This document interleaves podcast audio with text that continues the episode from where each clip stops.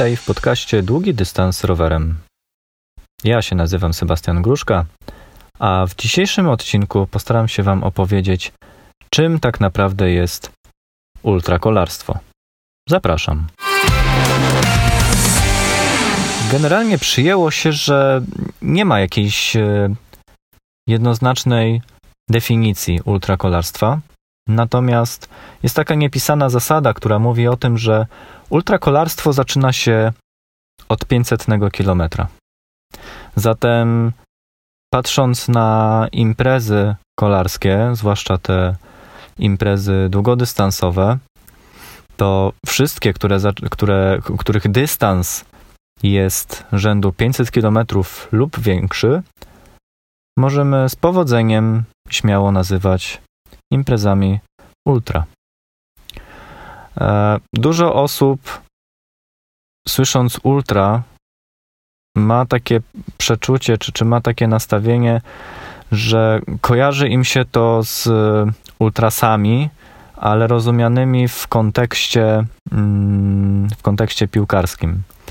E, sam mm, nie mam za dużo styczności z, ze światem piłkarskim, natomiast faktycznie parę razy gdzieś do moich uszu trafiło takie pojęcie jak ultrasi, że a, ultrasi zrobili to albo ultrasi zrobili tamto. Mm, w kolarstwie też rzeczywiście jest takie pojęcie ultrasów. Ja siebie też nazywam jednym z nich, też jestem ultrasem, ale tutaj wywodzi się to z zupełnie innego punktu niż, niż faktycznie jest to w, w piłkarstwie.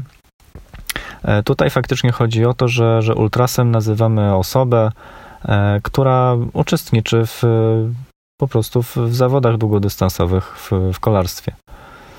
Mm, teraz idąc dalej, e, jeśli by tak popatrzeć na, na przekrój imprez kolarstwa długodystansowego w Polsce, no to mamy dwa, dwa takie trendy, które ostatnio się zarysowały. I mówimy o imprezach, e, które dzielimy na kolarstwo szosowe i, i kolarstwo szutrowe, czy równie dobrze można to powiedzieć, jako kolarstwo e, gravelowe czy szutrowe. Tak. E, różnica jest właściwie no, dla osób, które, które się interesują kolarstwem, różnica jest zauważalna od razu.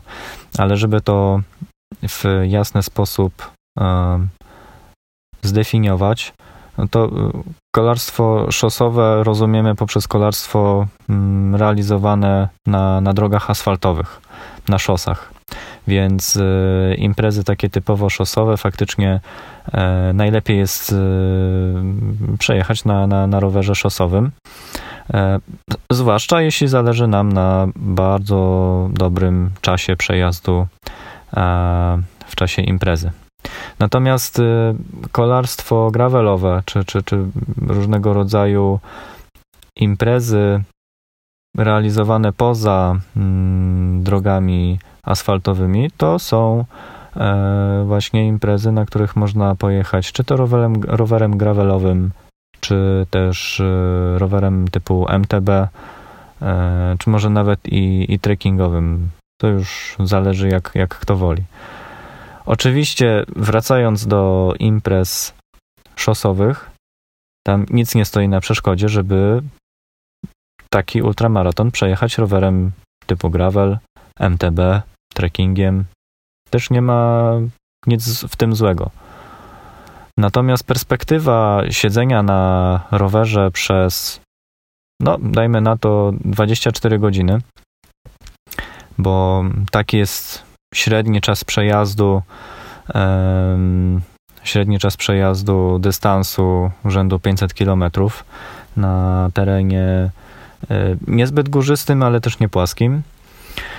E, no, nie wydaje się być zbyt e, wygodnym i tym bardziej łatwym, chociaż tutaj o, o łatwości można było mówić w kontekście dowolnej, dowolnej formy ruchu, dowolnej formy roweru, jaki się wybierze. Natomiast zmierzam do tego, że faktycznie jest coś takiego, że rowery szosowe są najlepiej przystosowane do efektywnego przemieszczania się, e, czyli z wysoką, relatywnie wysoką średnią prędkością i jednocześnie wymuszają pozycję zawodnika na rowerze w taki sposób, że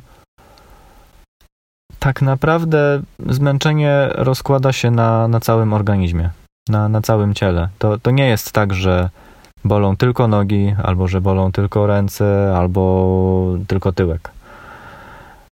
Jeśli decydujesz się na start w imprezie ultra, no musisz być po prostu przygotowanym na to, że całe twoje ciało będzie bolało. W większości przypadków, oczywiście najczęściej jest tak, że bolą nogi, e, ale jest to ból wynikający tylko i wyłącznie z, z przejechanych kilometrów. To nie musi wiązać się z tym, że przejechałeś e, dany dystans bardzo szybko, czyli naciskałeś na pedały bardzo mocno. Nie, nie, nie generujesz dużej mocy.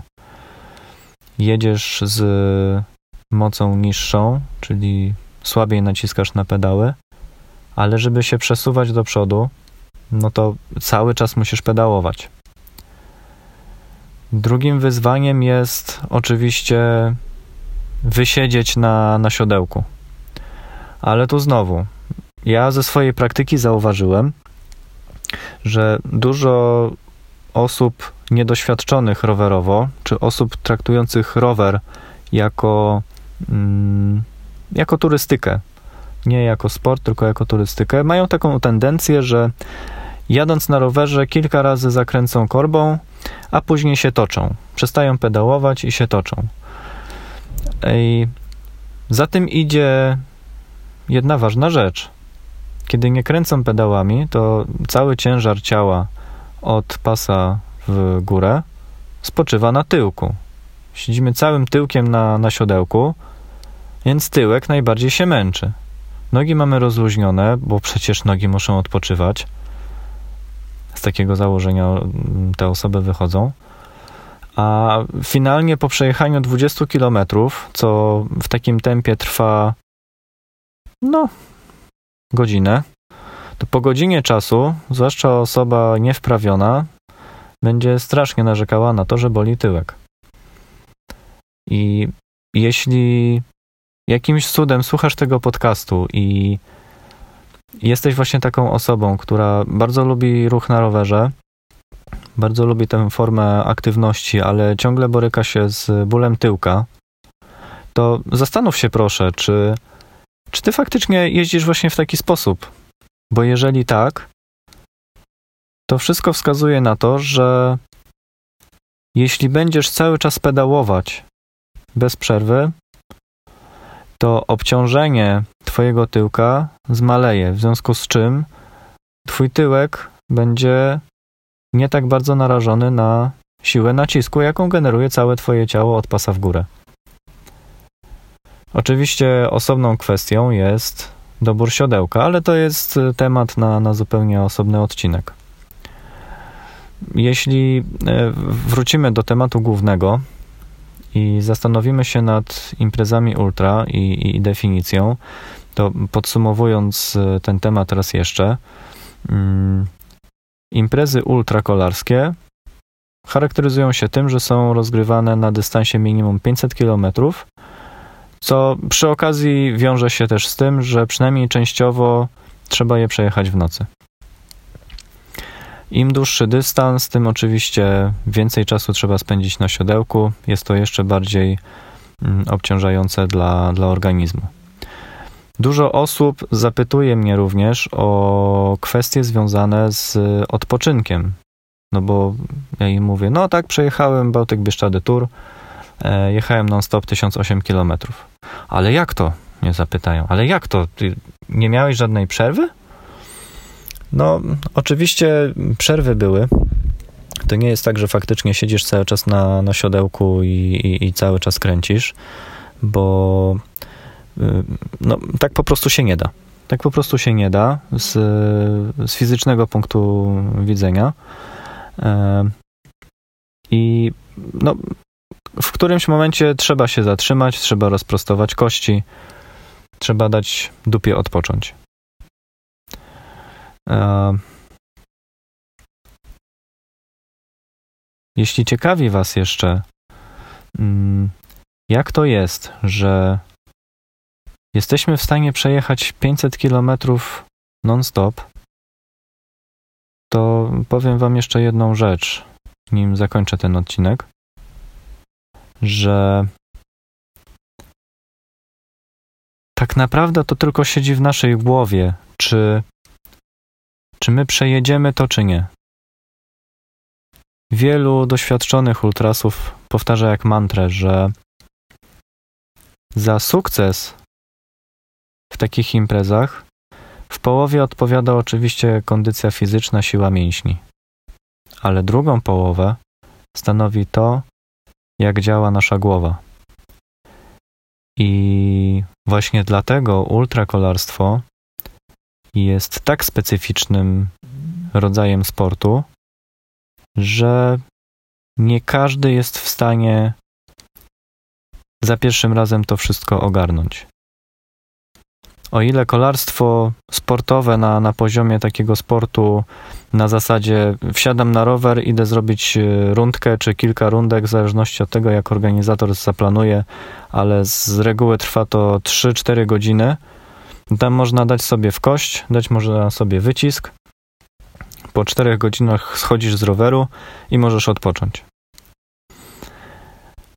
Oczywiście charakter zmęczenia jest, jest zupełnie inny. Zmęczenie ciała pochodzi z zupełnie innej strony, z innej sfery, bo jedziemy wówczas na bardzo dużej intensywności.